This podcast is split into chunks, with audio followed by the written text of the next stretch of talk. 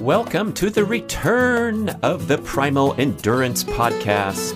This is your host, Brad Kearns, and we are going on a journey to a kinder, gentler, smarter, more fun, more effective way to train for ambitious endurance goals. Visit primalendurance.fit to join the community and enroll in our free video course. What I worry about most in this space is the unhealthy relationship slash addiction with. Hey, man, how's your sexual function? Oh, uncomfortable talking about it? Look, we talk about our injured knees, our belly fat, so it's time to get focused on function. I want to tell you about GainsWave.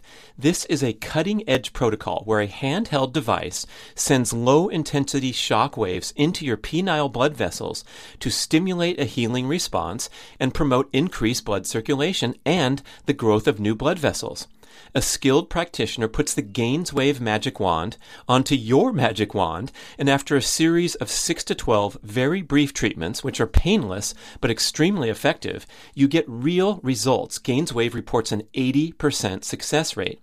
Now, we know that popping pills is a popular penile protocol, but when you're working with clogged pipes, you just get a temporary band aid effect when you take prescription drugs. GainsWave addresses the cause of age related decline by stimulating growth factors and activating dormant stem cells. Translation stronger, harder, more sustainable erections. I learned about GainsWave from my podcast guest, Dr. Judson Brandeis at the Brandeis MD Clinic in Northern California.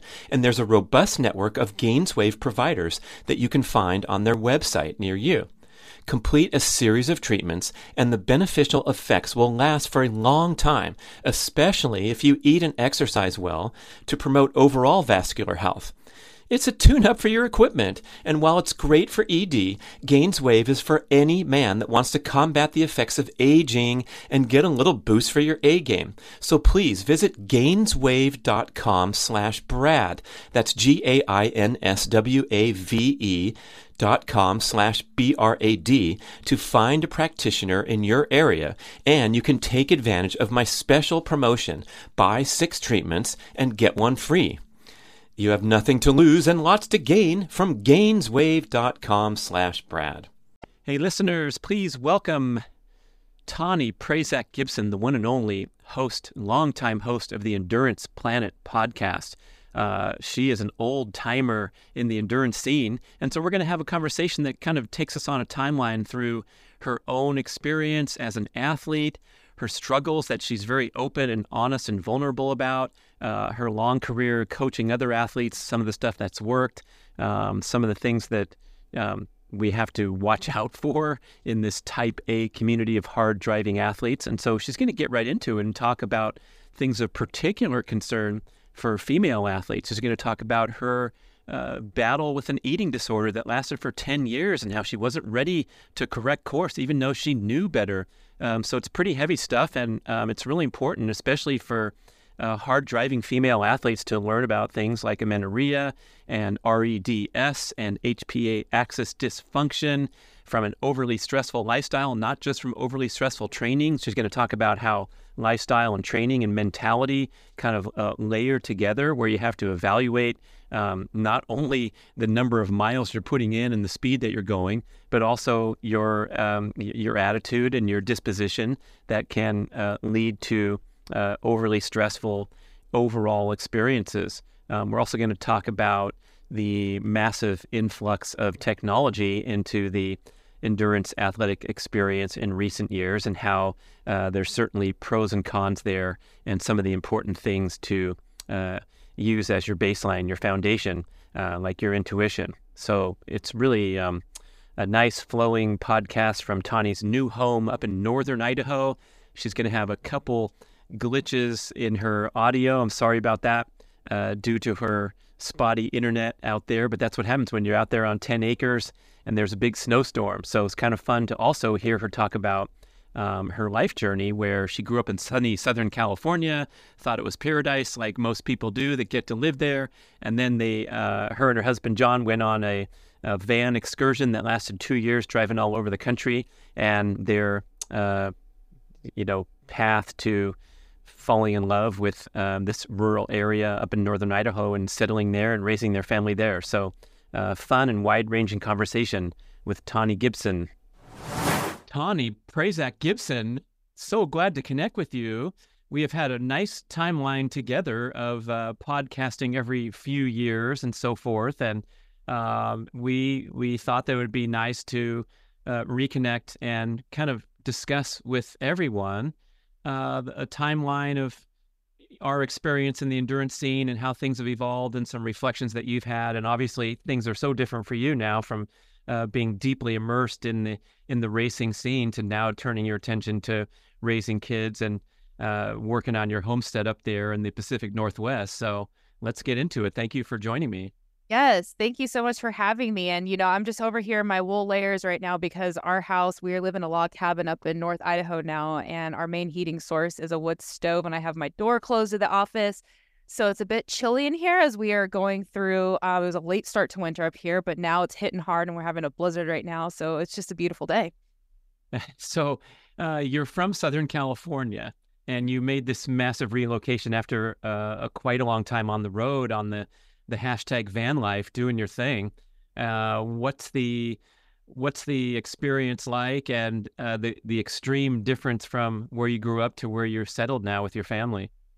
Well, Brad, as I was telling you before we started recording, I mean, I thought that I had it all set. You know, being born and raised in Southern California, growing up a surfer, um, living the dream of the endless summer, quite frankly. And thankfully, I had a family who was very on board with all that. We would go surfing until it was dark year round, essentially, even when it was cold, um, and have bonfires afterwards. And, you know, as I grew up and my husband, now husband and I lived in Laguna, I'd go running at dawn before anybody was out on the roads and run by the beach and run down Main Beach and run up through Heisler Park. And just, I'd just be like, why would I ever leave this place? This is where people come to vacation. I literally live in paradise and I have it right out my doorstep. Um, we were renters back then and we would always try to live as close to the beach as possible. And it was fabulous. But then as I grew and evolved and through my own healing journey um, of just like my health and wellness and my relationship with exercise and training, uh, I just started to question things a little bit more. And really, the catalyst for we started our van life journey, which was in 2018, and we left California. You know, we'd obviously gone on plenty of trips and vacations throughout each of our lifetimes, but my husband John and I left in on in our van in 2018 and we started living outside of California in this unique format and it really hit me like holy moly there are like so many beautiful places. Like yes the beach is fantastic and SoCal is a very amazing spot with fantastic weather.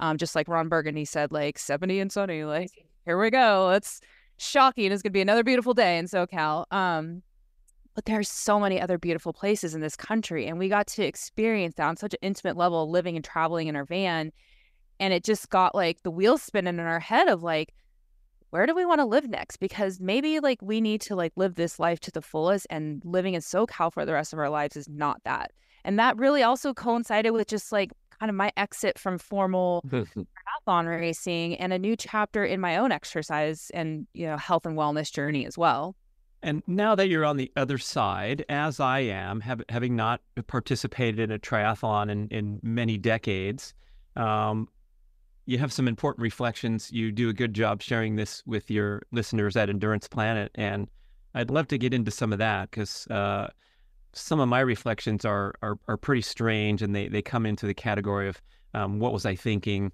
Why did I do that to my body? I had a PTSD moment at the uh, farmers market in Kailua Kona last summer when it was uh, a nice cloud cover. We're shopping for papayas and mangoes and walking around on the blacktop, and and then the um, the clouds parted and the sun beat down onto this blacktop, and I got really hot and I had to go sit down in the shade. And I was sitting there realizing that this is the same time of day that I racked my bike and took off to run 26 miles in this type of weather. And it was, I mean, I, I literally started shaking like, oh my gosh, what the hell was I doing to my this poor kid that was out there racing in the pro division and trying to pass people, and I was so tired I couldn't even uh, shop for papayas.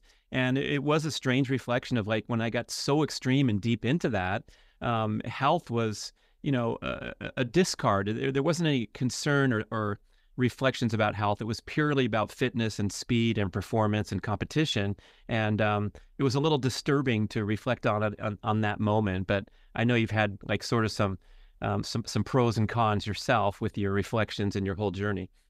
So let me just share my fellow. I haven't actually had the PTSD moment in Kailua Kona, but as you're describing that, you know, I went to Kona for multiple years on the other side of things from the media standpoint, uh, starting just kind of on my own, you know, like pulling together whatever finances I could to make it out there to put get myself in that scene. But one year stands out for me, and I I think this was probably 2009 or 10.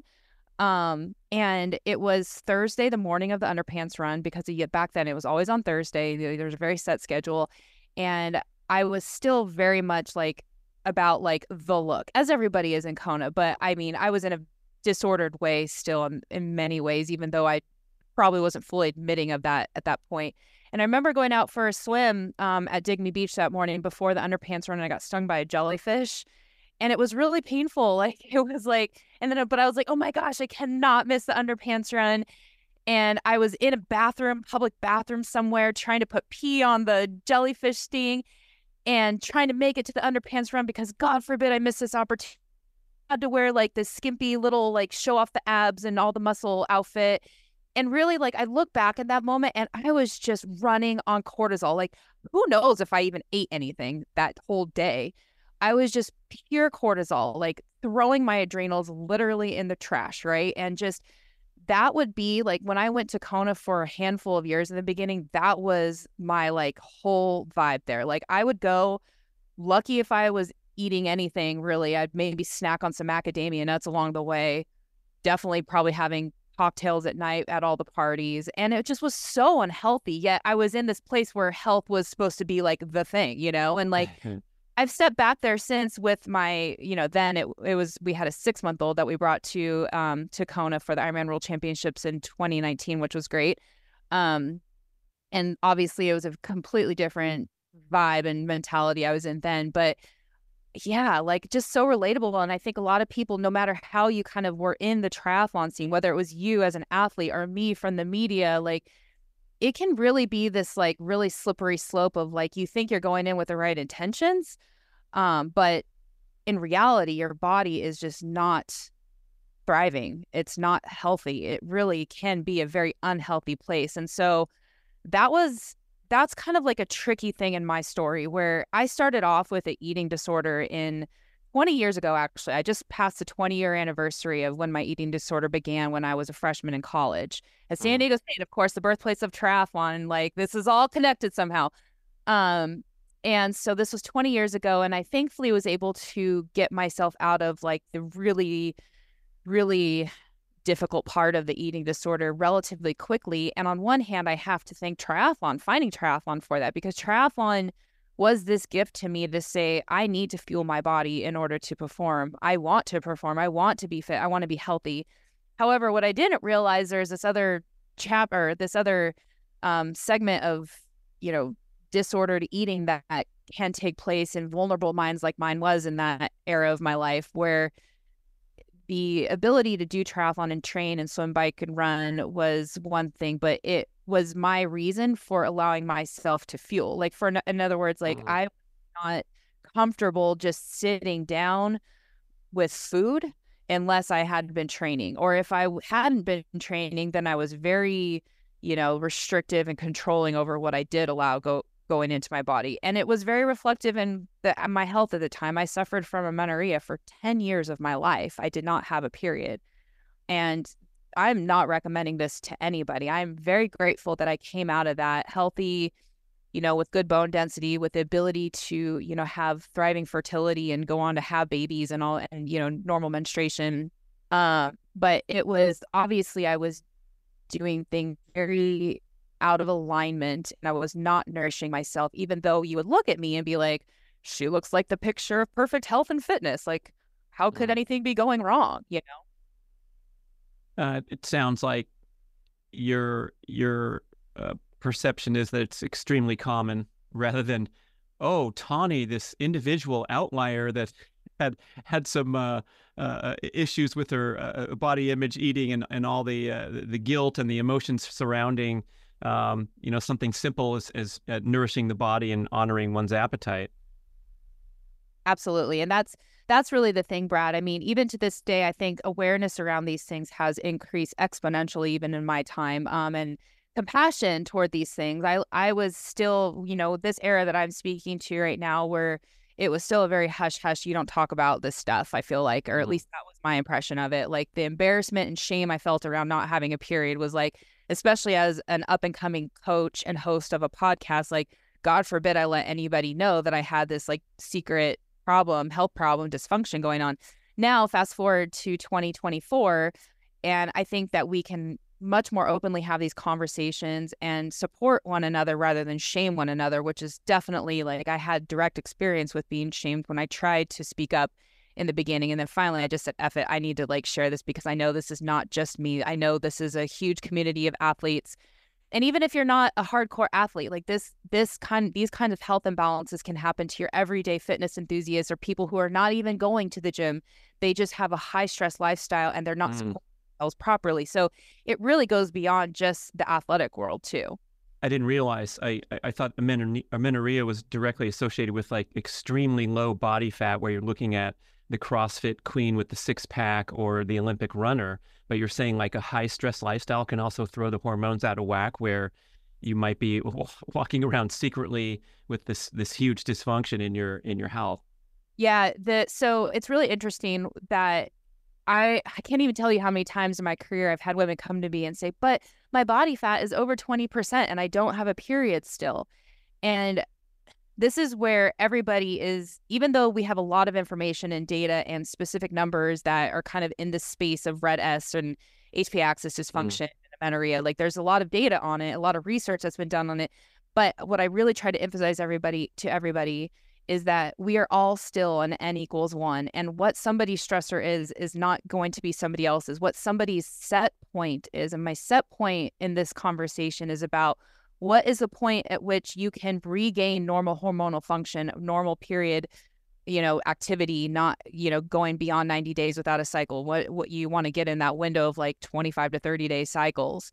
Uh, what is the point of like body fat, caloric intake, exercise, energy output, you know, what is your secret sauce? And for everybody, it's different. Some, you know, I think back in the day, like in literature, they would say body fat percentage of 14% for females is fine and i've never seen that to be true honestly i feel like that to me it's it seems like it's usually more in like that at least 18% or so especially for somebody trying to heal and for many mm-hmm. women it might be more and what i've learned through years and years of experience with myself and working with women in this space is that often also in that initial period of recovery you have to go above and beyond you have to eat mm. more you even think you need to on paper, so to speak, you have to gain, I hate to say it, but you have to gain even more weight and body fat in the beginning just to send the proper signaling for hormonal function to like get up and running again. Then eventually, as things are back into more place of homeostasis and we are seeing hormones balance out and normal cycles returning, then you might be able to tweak things a little bit more, um, experiment with things a little bit more knowing your boundaries though like having you know good boundaries for yourself of like don't go too far back into that place where we got ourselves into the trouble or into trouble in the first place. So really i don't i'm not here to give answers on numbers and equations. It's about also the person because i do think there's we are all these energetic beings and what led to my healing won't necessarily be the same for somebody else but we can dissect each person's unique n equals one needs analysis to figure out what is their secret sauce, what will work for them. And then they have to want it, of course. I mean, that's the big thing. And that's for 10 years is because I didn't really want to heal yet. And I know that sounds crazy, but I wasn't ready to heal yet. I mean, I wanted to heal. I didn't want to have amenorrhea. It wasn't fun. It was definitely this little like devil on my shoulder saying, you have this problem. Um, but at the same time, I wasn't ready to heal. I wasn't wanting the healing process to fully begin. And now, at this point, it's been 10 years this year since I've did it since I've done a triathlon. So, you know, there's been a whole era of my life since then of fertility and wellness and hormones and Heck yeah, girl, pumping them out. Got two little kids. Mm. uh, what was holding you back from putting your slamming your head fist on the table and saying, "All right, I'm done suffering. I'm going to heal no matter what." You said you were delaying this and and dragged it out 10 years when you knew you had a problem and uh, arguably you knew how to fix it with your knowledge base and your great work with your coaching clients but something was holding you back um you know i was very like I was very wrapped up in the scene. I was wrapped up in my role in all of it and I was very very much insecure and influenced about other people's opinions of me. So in that context, I felt like I had to look a certain way and perform a certain way in order to be accepted as a voice on the podcast, as a voice, you know, as a coach, as an expert in the field. And if I strayed from that and allowed myself to, you know, gain weight, go ease up on training and therefore perform more slowly in races, mm. that wasn't an option for me at that point. I mean, it really wasn't. Um, and I really think that was it was a combination of factors. It's a really good question you're asking because it's like, why just not do the thing? And, you know, I think that also speaks to the eating disorder mentality where people who don't haven't ever suffered from something like this they look at a person suffering from an eating disorder and they look you know might have a very like understandable question of like why why can't they just eat more like mm. is it like as simple as just like eating more like mm-hmm. why is this such a complicated thing but that's the problem with eating disorders it's not that simple uh, whatsoever and i held on to that mentality for until i was ready to really like begin my healing process. Like I reached some breaking points at one point and I was like, I'm done with this is like my my state of mind. Um I also mm. think I'm lying to myself and thinking I was doing things that were healthy. I mean, I was I was very much on that orthorexic spectrum of perfect diet, mm.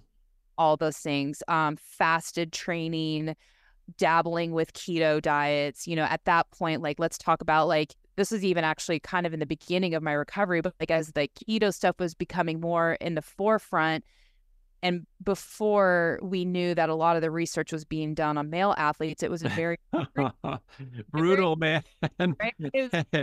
oh, it's so effective for uh, getting lean and mean and going faster and feeling more alert and energetic during the workday. Try it out, ladies. Uh, yeah. Okay. So passing on top of that and like do all these things and make sure you're manipulating your carbohydrate intake and like pouring down the fat and blah blah blah. And you know, it sounds very attractive. And at the time, like I took the bait for sure.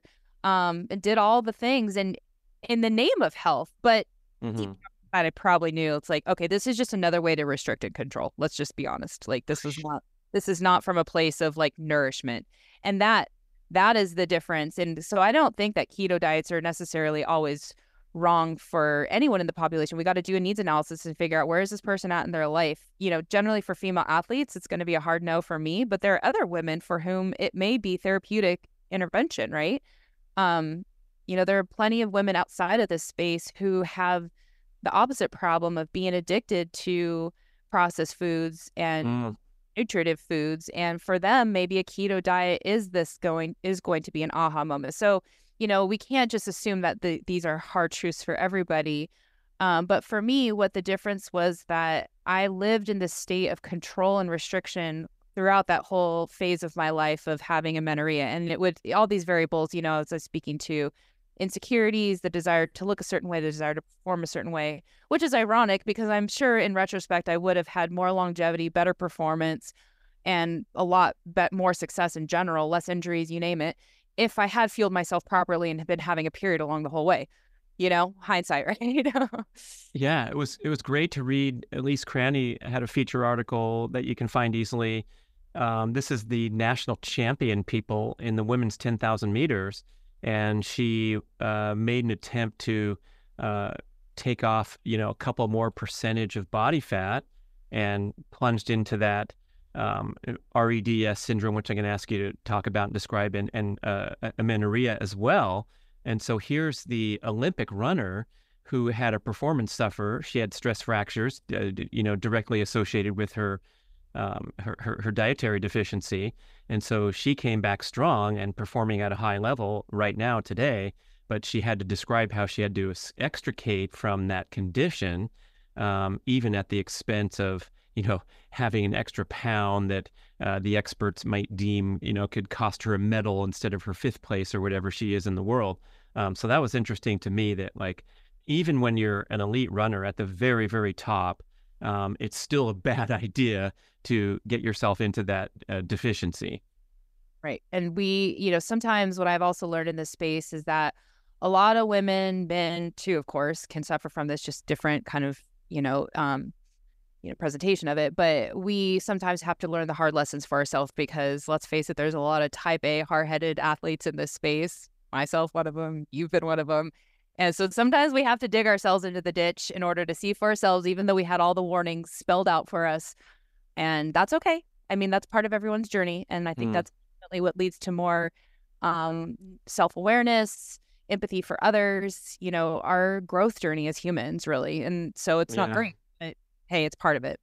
Um, yeah, that one's rough. You're, you're, you're hitting me in the stomach now. And I, have been reflecting on this where um, you can, you can kind of um, get into this mode where you just write everything off as, as part of your journey and your destiny. Uh, but the point of, you know, us recording this freaking podcast is for people to listen and say, hey, look, you don't have to learn the hard way. Tawnee can tell you about this decade of her life and the control issues and and the things that, you know, you work so hard to let go of and and are sharing your story in hopes that people will wake up before it's too late and say, look, you know, read this article about the Olympic runner who, you know, got herself into a, a shithole when, you know, she's getting paid large sums of money to run around the track and you know cut back on her calories uh, foolishly and plunged into injury and decline. And um, you know what are you all about? What's your goal in this sport? What's your goal with your life? And let's try to avoid the um, you know the roadblocks and the train wrecks.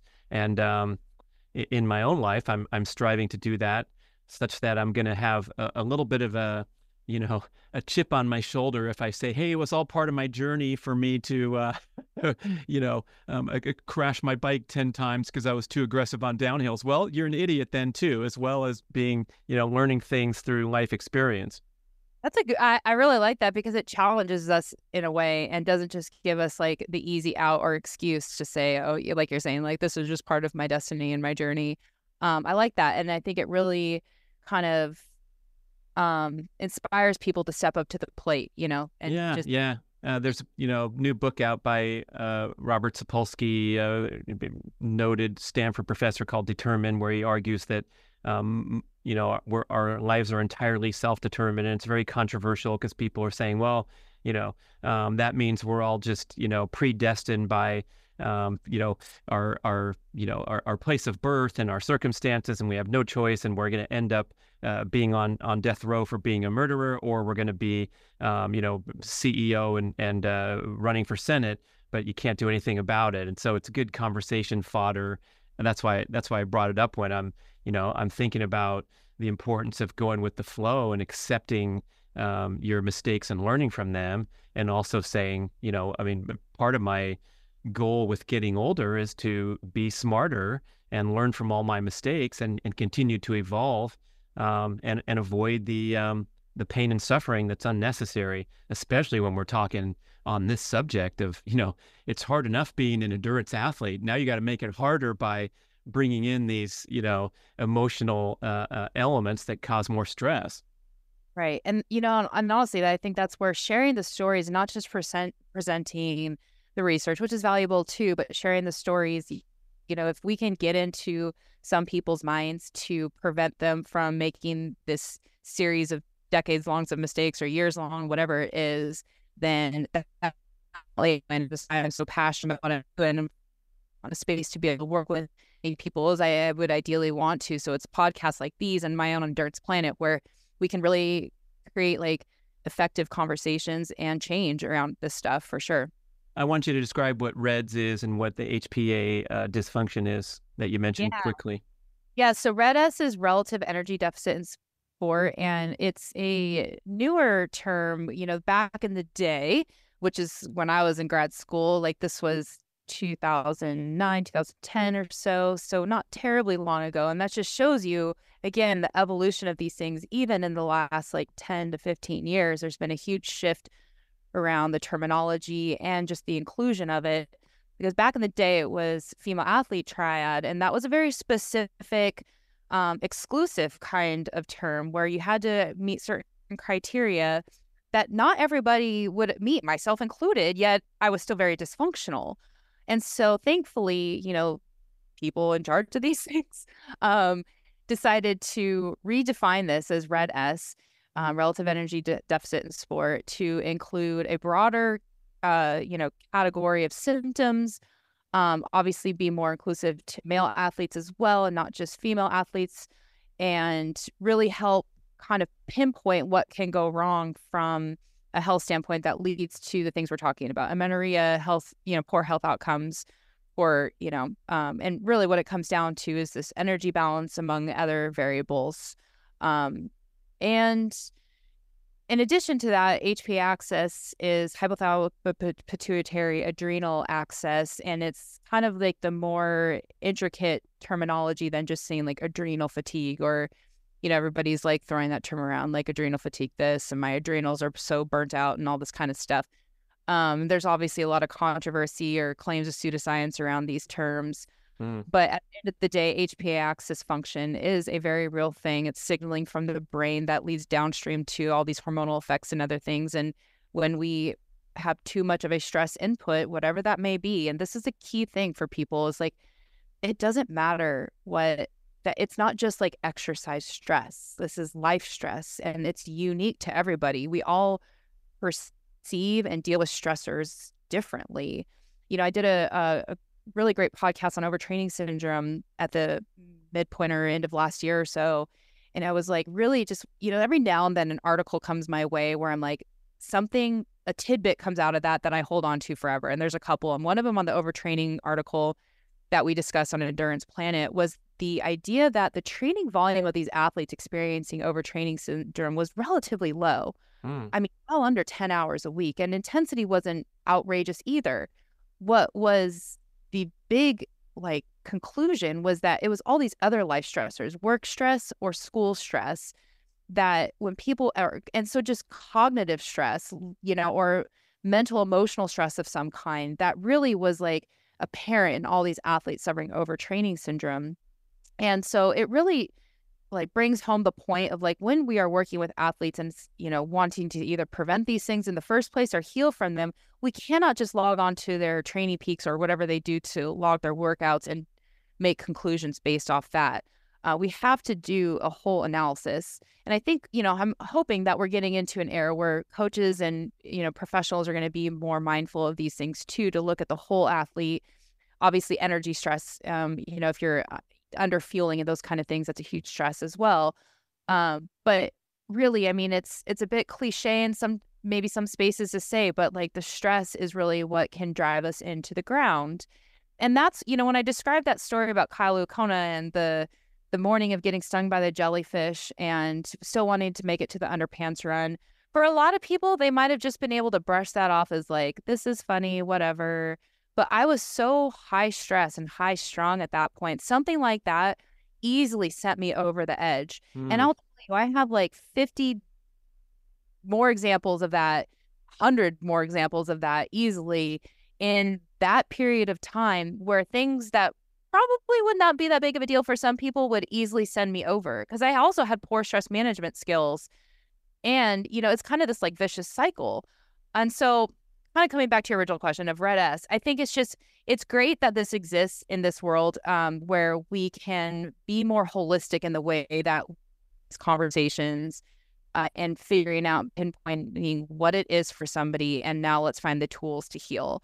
And so, if you're the type of person where then you take the next step of doing blood work, you know, for me, I really love the Dutch test, which is a great, it's a urine um, panel, or you do urine samples and you get a very holistic look at what your HPA axis func- function is, along with your sex hormones. For women, you know, if you're having a cycle, you do it at a specific time of your cycle. And I look at cortisol rhythms from morning to evening, and we can conclude a lot based on that test alone, pairing it up with the person and their presentation and their symptoms to then give best recommendations for people.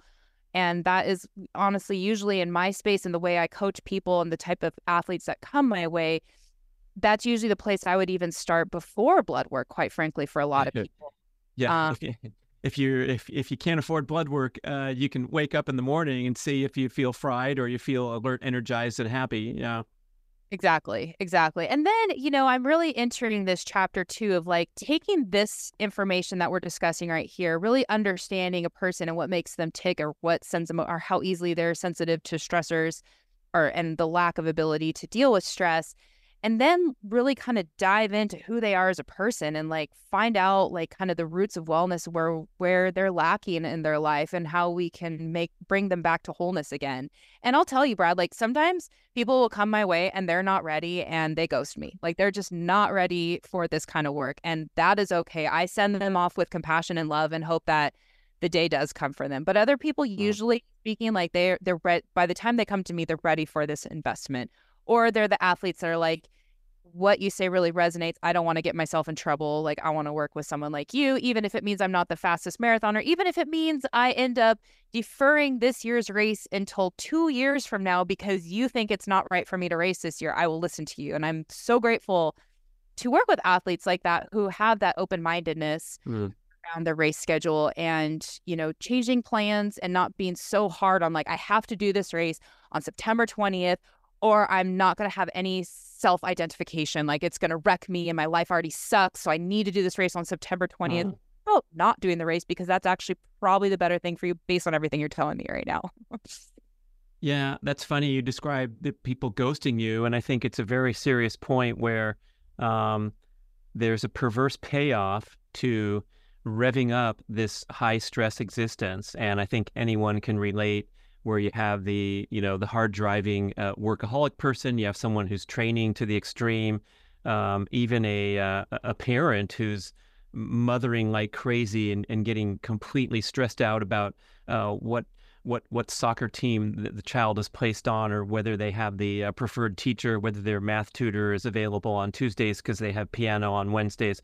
And um, you know we can all go there and it, it seems like um, we get off on it to a certain extent. Like when you get to Kailua Kona during Ironman week and the energy is so crazy, um, it's not like a vacation spot that it is for the other 51 weeks a year. It's just total electricity and intensity, and it's exciting. And you meet people from around the world, and you meet all the listeners that you know you've been podcasting in your in your little booth by yourself, and then uh, you get to you know commune with everybody, and it's super fantastic and awesome and exciting. But it's also ultra high stress, and I think it's important to reflect that hey, you know, there's a payoff I get off on a, a certain uh, a portion of this, and then um, do I want to uh, you know consider these these big questions that you get ghosted on? Like hey is there a way to carve in some balance where you don't have to destroy your health in pursuit of an exciting adventurous uh, bold and daring life? Mm-hmm. and i think there is a way to have it all. Like i really do think we can have the high stress weeks in kailua kona i think we all can do the marathon um, that we want to do. Um, but I think there is a discipline that we need to learn around these things. And most of us, it's not the discipline to be accountable and do more and adhere to the plan. It's the discipline to know when you need to rest and sit back for a minute and scale back and reevaluate the timeline of like how you're expecting to train and race on September 20th. You know, we're using that example. Um, and if that needs to be September 20th the following year, that there's no shame in that either. Like you're still, we all know that you're an amazing person who has the capabilities to run a marathon, but we also want you to be well for yourself, for your family. And eh, delaying that a year to me, like, I'm cool with that. You know, if that means that all these other things are, and so that discipline is hard for many of us to learn. And that's, I think that goes to another, you know, bullet point of like, when you ask me why did you kind of let this go on for 10 years? when you knew that it wasn't necessarily the right thing it's like i lacked that discipline to pull the plug when i should have pulled mm. the plug so many times like there was multiple times i needed to pull the plug and i didn't know how i didn't have the tools to pull the plug and say no you know I, yeah, my this was like most in my 20s and like yes all to everything. Yeah you you were too deep into it Tawnee. You know mm-hmm. and that's that's a compliment like you you've dedicated your heart and soul, your time and energy. You, you're you're you're the, you're the podcast queen. You're you're a public figure, and it's not so easy to say, "Screw this! I'm going to drive 20 minutes down and, and go to the beach all day." Um, it's it's really tough. And I remember my um, my my good friend, former training partner, the late Don Weaver, when I I um, uh, announced that I was retiring from triathlon and we weren't going to be training together anymore. He's like, "You can't retire. You're too wound up in this. This is your whole career and your job and all your friends and your social life. And I, I, I challenge you. You can't do it." And it was such a great, funny thing to say because um, he, he was serious, but I was like, you know what? Um, uh, I, I am going to have to jump ship here. And I have let my career linger about a year too long. Like I should have quit when my my buddy Andrew McNaughton did um, at the end of 93. And instead, I took a whole nother year of my life and dedicated myself to the training when I realized very clearly, because we can time ourselves in workouts, I realized I had fallen off from my peak and I was going to get my ass kicked, which I did. Um, so it was a nice, graceful exit that, you know, where I dragged it on too long and realized I was holding on for the, all the wrong reasons because it was just my familiar pattern and I was whatever fearful and um, you know un, un, uh, of the unknown that lay ahead when I finally um, you know walked away from uh, being a professional athlete, which of course a lot of my identity is wrapped up in, and my social life and my daily schedule and all those things. Hey man, how's your sexual function? Oh, uncomfortable talking about it?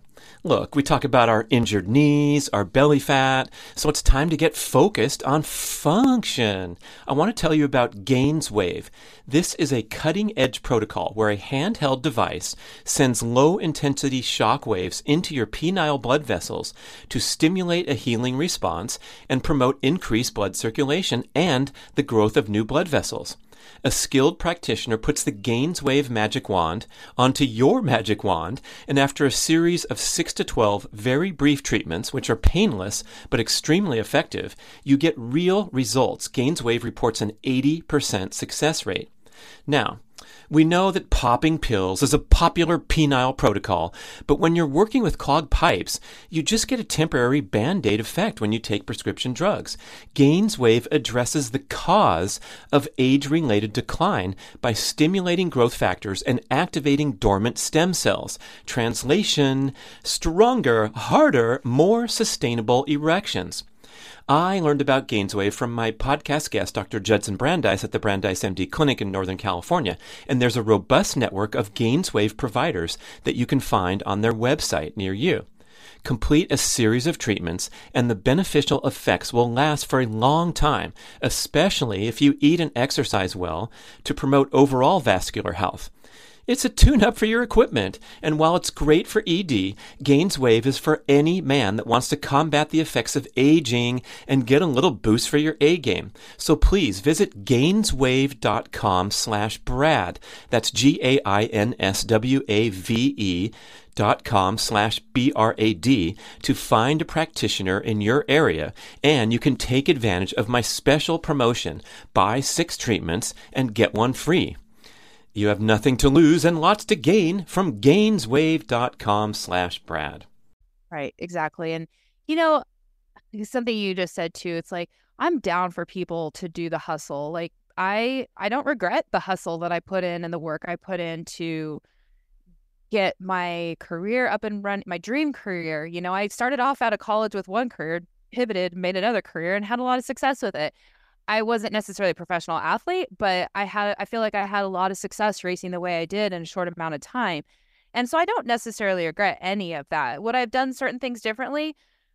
Maybe. Um yeah, for sure. Uh definitely. But at the same time, like it really was like a ticket to burnout. You know, it really I was punching my ticket to burnout. And I'm grateful that I found the tools to allow a next chapter after that where I you know, changed my habits. I still got to race, but with a different mindset. I still am thriving in my coaching business and Endurance Planet. And now I have two kids that I'm taking care of, you know. So I I feel like I got really lucky by like finding the right tools to make monumental shifts and still do all these wonderful things that I was doing back then I mean, like I said, we still went to Kona even we had, when it had a baby in our arms.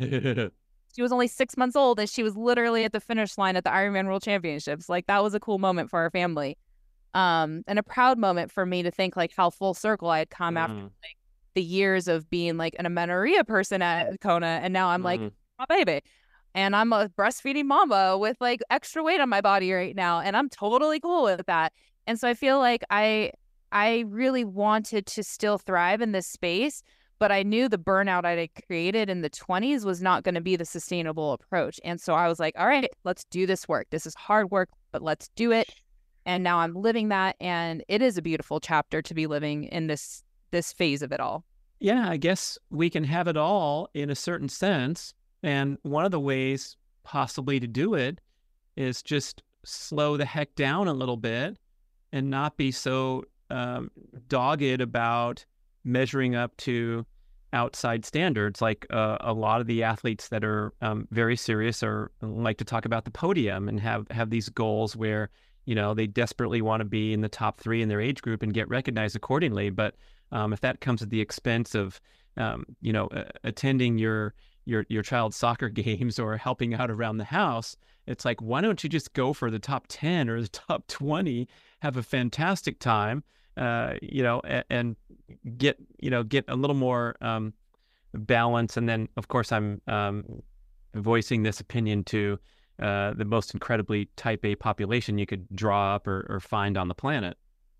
But here, let's let's give it a real life example of that. So I think my half marathon PR from like over or 2013 or so was like 130 like pretty not great like i'm not professional runner by any means but that was like i was booking it was a pretty good day um, I actually ran that with a broken wrist too because I was like, God forbid, I broke my wrist, but God forbid I don't do this race that we signed up for, right? That was... that kind of hurts. In case you don't know, people, you, are swinging the broken. I remember having a break broken thumb, and it was just super painful to run with. I couldn't believe it.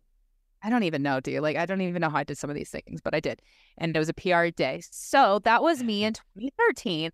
Now, me in 2023, after being postpartum, like within a year postpartum, and I wanted to do another half marathon. There was a local one here, and not only did I en- enjoy the process of training, like I felt like my my goals and my approach to race day were so realistic because I prioritized what was most important to me, and running a fast time was so far down the list and not important.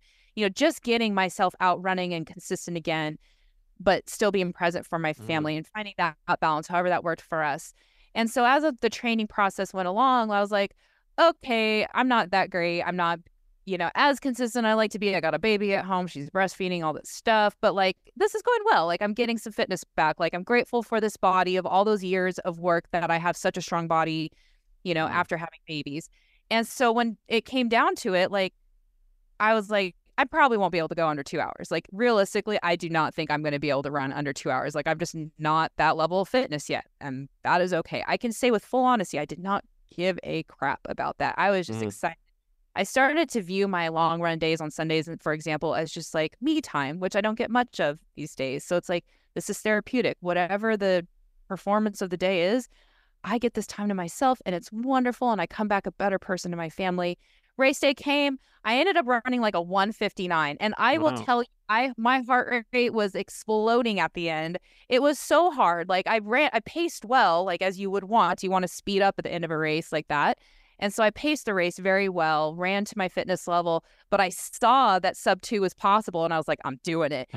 and and honestly, that sub two felt just as good as the 130. Mm.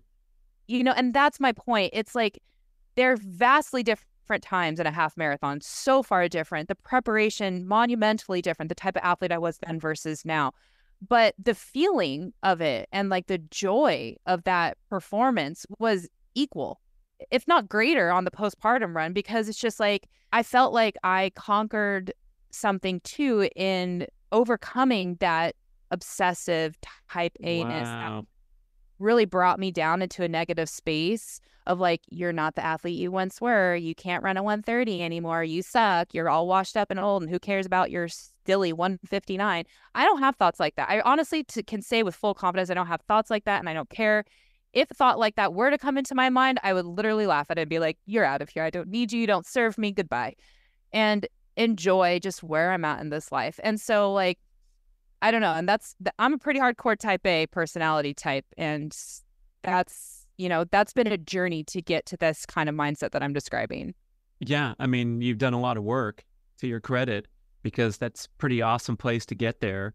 And um, I think it's a great tip for athletes in the uh, older age groups like myself, where um, the parameters and the standards are are recalibrated without my um, without my high awareness, and it's just like okay, um, I'm I'm so far from you know the um, the the memory of my past, and you better accept it because um, you know the the watch is staring you right in the face. I remember um, going out and doing a mile time trial for the first time in many many years. I just wanted to see where I was at, and I'm sure I could run really fast, and um, I was up on my toes, feeling strong with my great stride, and I'm like, oh, I'm going to be 447, just like, you know, one of the workouts I did 20 years ago. And it was just barely under six minutes. And I'm sprinting for the finish going, this was my training pace, uh, you know, 20, 25 years ago for, you know, a talking pace under uh, MAF heart rate. And, um, you know, after a minute of uh, recalibration, I realized that, you know, the, the beauty and the challenge of pushing the human body, whatever the watch says, um, I'm I'm still kind of you know getting that tremendous sense of satisfaction from uh, seeing what I can do. And um, yeah, there's some like uh, it's like putting the uh, the gutter guards up at the bowling alley. You're to get a score on the on the computer, even though if you hit the gutters three times and it knocked in the front pin and you got a strike, it, it's okay. It's just um, you know it's part of the it's part of the fun. Yeah, exactly. And I don't think this, I, I love that because it's exactly, you're exactly like aligned with what I'm saying here is that it's all relative to where we're at. And it's to just emphasize too, this is not an excuse to just go easy on yourself mm. or like give up or just say, well, you know, I'm going to be slow, so I might as well just be slow and, you know, half ass my training plan. Like I felt very mentally engaged to the training plan I put in place for myself and like kind of my whole approach to it last year. And you know, it was still pushing myself in a way that was relative to where what the season of life I was in at that point. And that was a satisfying, joyful experience. Um, and so I think that's an important point. Mm. It's not to say like just I'm giving up, it's hard, I got other things to do, I was drinking too much last night, all these stupid excuses that I don't buy into either. I think it's like, well, you know what? Then you need to like step it up and be a little more accountable. right? Oh my goodness.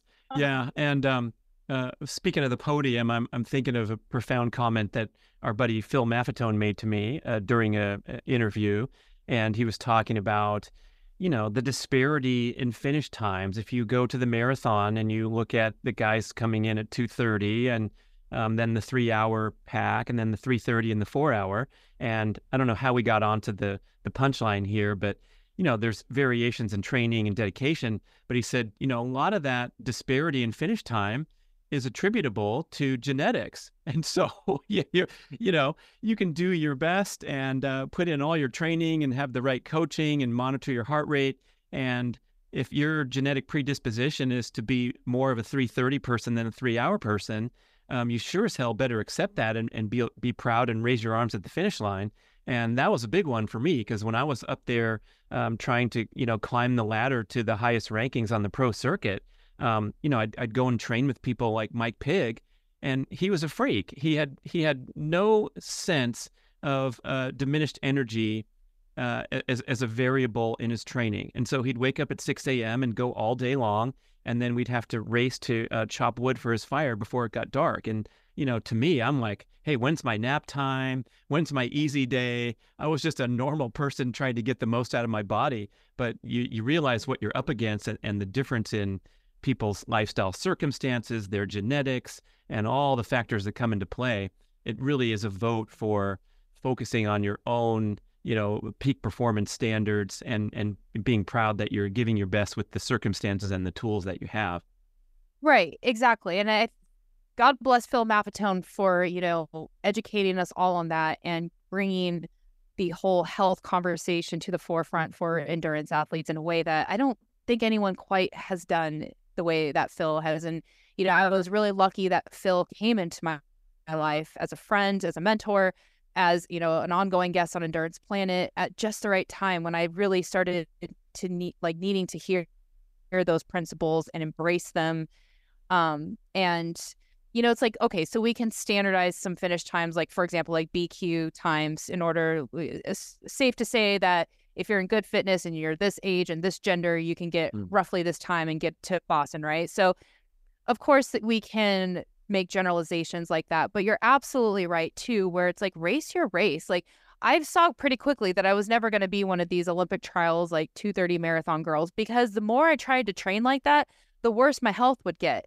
And so mm. whatever it is, it is. Like maybe that upset me for a chapter of my life where, you know, the harder I pushed, like the more problems with surface mm. gut health, you know, like you know, the hormonal stuff. Um and but then just ultimately accepting like good for them for having the right variables, genetics being one of them, to be able to train and race and pull put like put out those kind of numbers and performances. Like it's a beautiful thing to watch.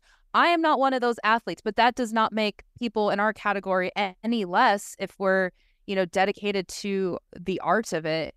Um, you know, you mentioned, but the funny thing is, is like, then I started to realize like it's fun to chase PRs and times, but you know what else is fun? Chopping wood, like you're saying.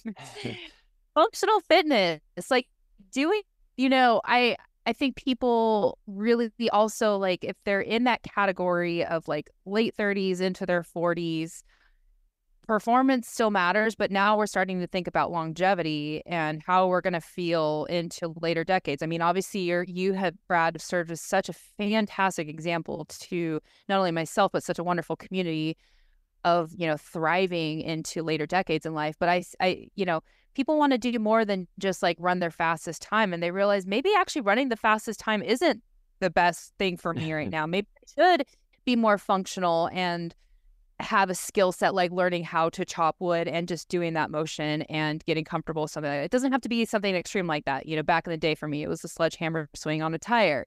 Mm. Joyful thing to do. Uh, but my point is, is like I also reached this chapter in my healing as far as like my habits and a shift in the way I was thinking about things of like races are fun. Chasing times and performances is truly fun, even if it wasn't the healthiest thing uh, for a number of years but also using our fitness to do really badass things in other spaces outside of orange cones set up on a roadway somewhere is really fun too. Like it's really fun and potentially satisfying, more satisfying in a very like unique, soul filling kind of way. And so I started craving more of that. Um, and that's, you know, I think ultimately that sort of lended to in our van life journey as we traveled around the country and exploring all these different places and ultimately coming up here to the north, um, seeing a place like Montana and Idaho and Washington State and all these beautiful states in Oregon and like being like, my gosh, like, yeah, the winters are cold, but like, this is a playground. This is mm. literally a playground. There's so much to do here. And I've built these this year's worth of fitness.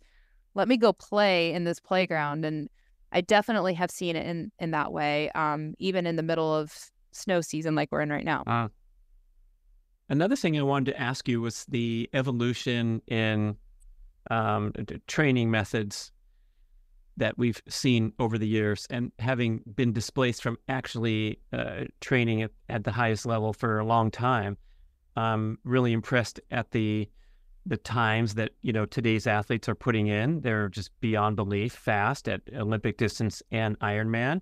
Um, but there's also um, some questions I have about uh, has all this technology really um, created a, uh, a, a benefit to the most important things in my mind, like the stress rest balance of the athlete, or are we now just become so obsessed with technology and numbers that we're digging ourselves a hole, just like the uninformed athletes of decades ago where we didn't really know what we were doing. We didn't have a lot of exercise physiology data. And so we thought the idea was to train as long as you could uh, every week and put up the biggest numbers, and then you'd go win the race. Um, but I, am just wondering uh, what your reflection is on how things have changed. Yeah, yeah. You know, obviously times have gotten faster, but then again, you have Mark Allen's marathon times from back in the day that are fantastic still and like still hold up against the best, right? Um, and so people were putting together performances in Ironman distance back in when you were a professional athlete that are right up there with some of the best times we see now. Technology for sure has taken us further. The ability to, you know, be more dialed in with training has taken us further. Um, but I what I worry about most in this space is the unhealthy relationship slash addiction with technology and an overwhelming amount of technology taking away from just the art and experience and process in a way. Um, and so if you're a professional elite athlete and this is your career, that's one thing. Like go utilize the resources that we have at our fingertips right now. I think it's fantastic and it is enjoyable. Um, you know, my worry is for some of these guys and gals pushing like incredible times, like, will that lend to longevity in sport for them if they're just like crushing it, you know, and are they going to shine brightly for a few years and then fade out? The minute to get time, but how long will that last? Um, and how healthy is that? You know, I'm Lucho, my one of my dear, dear friends of life and my ongoing co-host on Endurance Planet. I feel like he and I always kind of have like a healthy um, debate on this idea of like at some point, if you want to perform well, you have to give up and sacrifice some health. Like you really can't mm-hmm. have it both ways. Like you can't be the healthiest person and go bust out like a sub nine, sub eight hour Ironman. You just can't. Like there's going to be a sacrifice somewhere that's being made. And can you rest and recover from that to get back to it? So, as far as like on that professional level, I think they have a team that is helping them implementing the latest and greatest in technology, and not just from a training standpoint, but from a rest and recovery standpoint. Things like Oura rings and everything that's monitoring our sleep or lending to better rest and recovery. Like it's great. It's awesome. Like it's really interesting to kind of follow and watch all this. Personally, like in my in my space, in the way I'm approaching life, you know, not even from an athletic standpoint, but just generally, I feel like I'm feeling like the push, like I'm pushing away from involving too much technology in the way I approach anything really. Mm. I, you know, last year I I thought to myself like, you know, I have lived with a heart rate monitor and a GPS watch on my body uh, for as long as I can remember. Like you know, back in the day before we had like everything dialed in in one watch, I used to wear two watches on my uh-huh. wrist, like the regular Timex man and then the PS. And for whatever reason, I had to have two. I don't even remember why it was. Um, and so like I've been slapped on with technology from the beginning. I had wired power meters on my bike that would give me so much hassle before they were so much more integrated the way they are now. Um, and really where I'm at now is like but what about just like the art of running and like the art of training and just getting better by, you know, manipulating the variables and progressing in a way that, you know, your test, retest. Okay. So it's like we'll do our MAF test, which is pretty basic and straightforward. Then see what we need to do and see if our MAF test gets faster the next time or what give, you know, whatever test you want to use, field tests, like simple. And then just simply doing the work to get better without having to be so addicted to the variables. And that was hard for me because I feel like I'm a very like data like addicted driven person. I'm a coach, like I'm looking at data every single day for athletes, but for myself I just feel like I needed to step away from that. And it was a really like joyful thing to do to be able to just reconnect with my love for sport without it being about like numbers and variables and data and technology you know, I'll say to this day too, I've never gotten on Strava. I've never had a Strava account because like I just don't want to be in that scene, like with the queen and the queen of the mountain, king mountain, like, you know, um, fastest known times, all that kind of stuff. Like it's cool and I like how it drives and motivates people, but I also think like the simplicity and the connection to nature and other things are more important to me, you know? And so I don't think there's any right answer. If anybody wants to use a technology to the maximum level, that's fine with me. I mean, we it's cool to see these things coming out. But on the other hand, I'm I'm a like simple person where it's like use the technology as needed, but then step away from it. And I think I've had this conversation with Phil too, actually, now that I'm remembering like from back in the day of like, you know, like sleep monitors and stuff like that. It's like if you're having a um, you know, sleep issue, uh, of any kind, you can implement the data to understand maybe what's going on a little bit more and then, you know, make a plan, hopefully recover from it, and then step away from the data. Mm-hmm. And use the data and just trust at the end of the day that our bodies know what to do given the tools. And that's that's actually like really what I fear in all of it is that we're more reliant on technology and less reliant on the fact that we have everything within us, the mm-hmm. knowing, you know, of what to do and the trust within ourselves that can exist but doesn't for many because we're too addicted to numbers. Again, I think numbers are useful, but I think it can be a slippery slope. Yeah, well said. I, I think intuition has to be the, you know, the the ultimate arbiter of your training decisions, and you can use all the technology you want, but it, first of all, it's got to feel right, and it, it, you got to feel aligned every time you do a workout. Um, otherwise, you know, the the all the planning and the scheduling and paying good money for someone to help you create a schedule, I know is important, but uh, the ability to make changes on the fly, I think, in in every realm, even the the experts of uh, business will you know will will, will share that uh, ideal as well. You have to be able to go with the flow. Yeah, you know, this morning I was reading a book by Dan John. He's one of my favorite strength coaches of all time, and I was reading his book. Um, I think it's like Mass Made Simple or stuff, and he was V section of just talking about his roots of what got him interested in strength training, or just kind of how it intuitively happened for him, and that the program he developed decades ago is still kind of like the foundation that he uses today, you know, despite all the research, just all the technology, just everybody like being experts now, it's still like sometimes like you don't have to like overcomplicate things and the simplest way is still potentially the best way.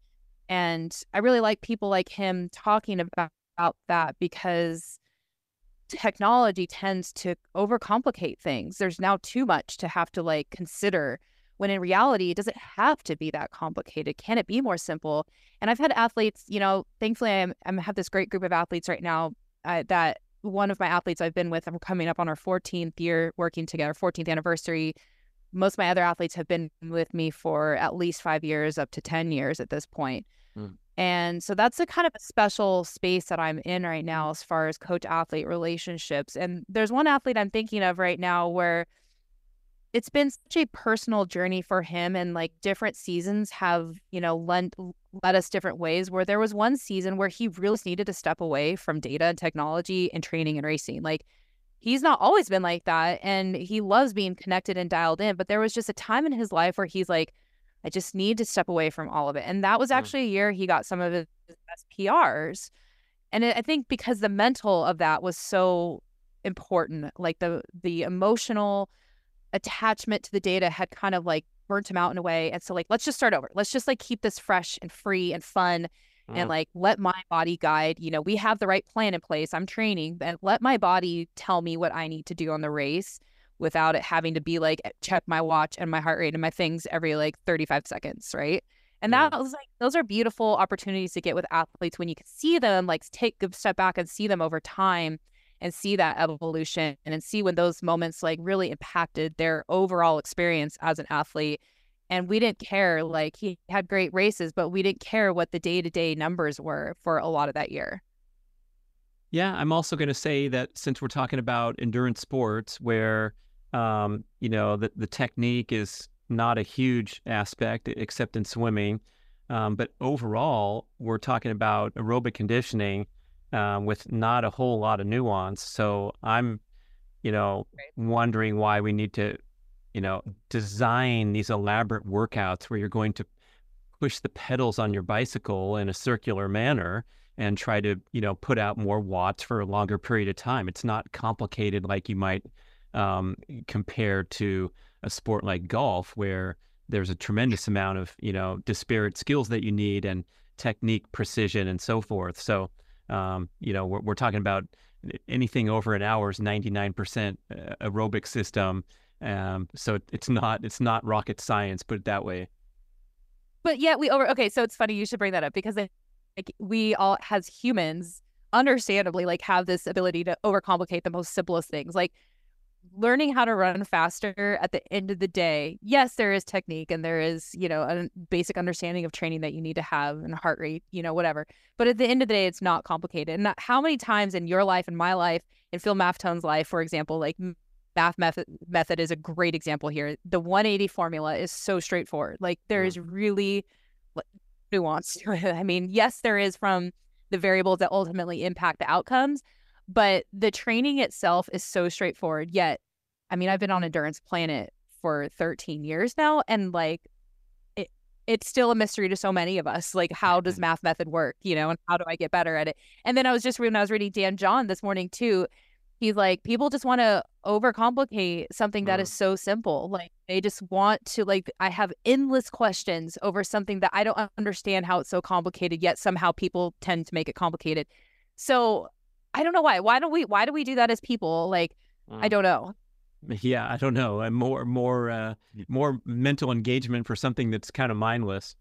And you know, don't get me wrong. I appreciate every single question I've gotten over the years from people trying to pursue the MAF method and have success in it because it's made my mind think critically about all different variables that can impact outcomes. But at the end of the day, like you're right comparing like running and aerobic training to like something technical like golf eh, you just can't like you just get out there get out there and put in the work man uh Tawnee have one uh, one final important matter to discuss be- before we go um, and that's because you mentioned the underpants run like three times during this podcast. So I wonder if you can tell the listeners the origin of the underpants run and what it's all about there in Kailua Kona Ironman Week.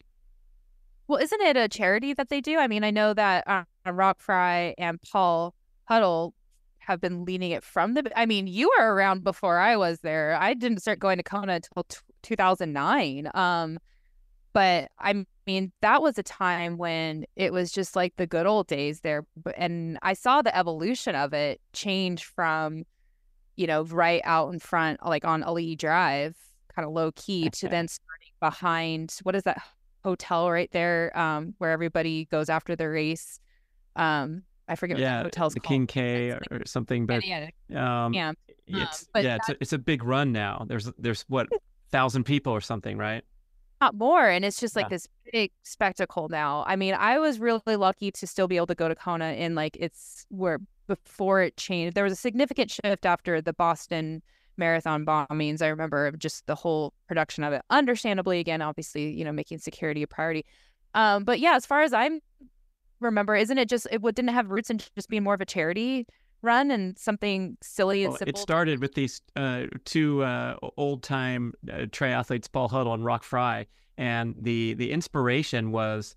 Um, for some reason, when the athletes descend upon Kailua Kona from all over the world, uh, to to do this great uh, Hawaii Ironman, um, a lot of them think it's okay to parade around in their speedos uh, because, of course, they're athletes and they're racing in this important race. So they'd be seen in uh, restaurants, grocery stores, uh, hotel lobbies, uh, walking around in really skimpy gear. So Huddle and, and Roch. in defiance, decided to run down Ali'i Drive in full view of you know where all the action was, wearing their you know proper white jockey underwear and uh, did a nice five mile run and got a few looks. And that's how it started. Uh, it was it was sort of like um, uh, not to uh, not to name any names, but it was um, a lot of times I think the finger was pointed at the the European athletes coming in and thinking it was okay to walk around in a speedo and sit down at the at the coffee shop next to you. And then you add ridiculous things on top of that, like compression socks and kinesio tape and all the other silly things that triathletes tend to do that just make us look even more outrageous. There you go. Um, that's awesome. Yeah. Tawnee, what a great conversation. Uh, you're always full of uh, honesty and vulnerability and great insight. So um, let's uh, have the listeners connect with you in, in every way that you mentioned, please. Yeah, yeah. So Endurance Planet, our podcast, found anywhere where podcasts stream. Um, that's where you're going to hear most from me these days. That's where I'm most consistent. Um, you know, I, I have a coaching website, coachtawny.com, I believe. You can tell, I don't even know. I think people somehow find that still. I haven't updated it in over a decade, but it's there. So if you want to get a hold of me, you can do that. on Instagram, Tawnee Gibson. Um, you know, I'm I'm I pop on every now and then, but definitely the podcast is where I'm most, most consistent. Tawnee Gibson, Endurance Planet. Thanks for coming on and have a great day. Thanks for listening, everybody. Bonk. Greetings, my fitness minded listeners. I want to acquaint you with the Primal Fitness Expert Certification Program, the most comprehensive home study multimedia fitness education course in the world. If you want to enhance your personal knowledge of all aspects of leading a healthy, active, fit lifestyle, this total immersion course will be life changing.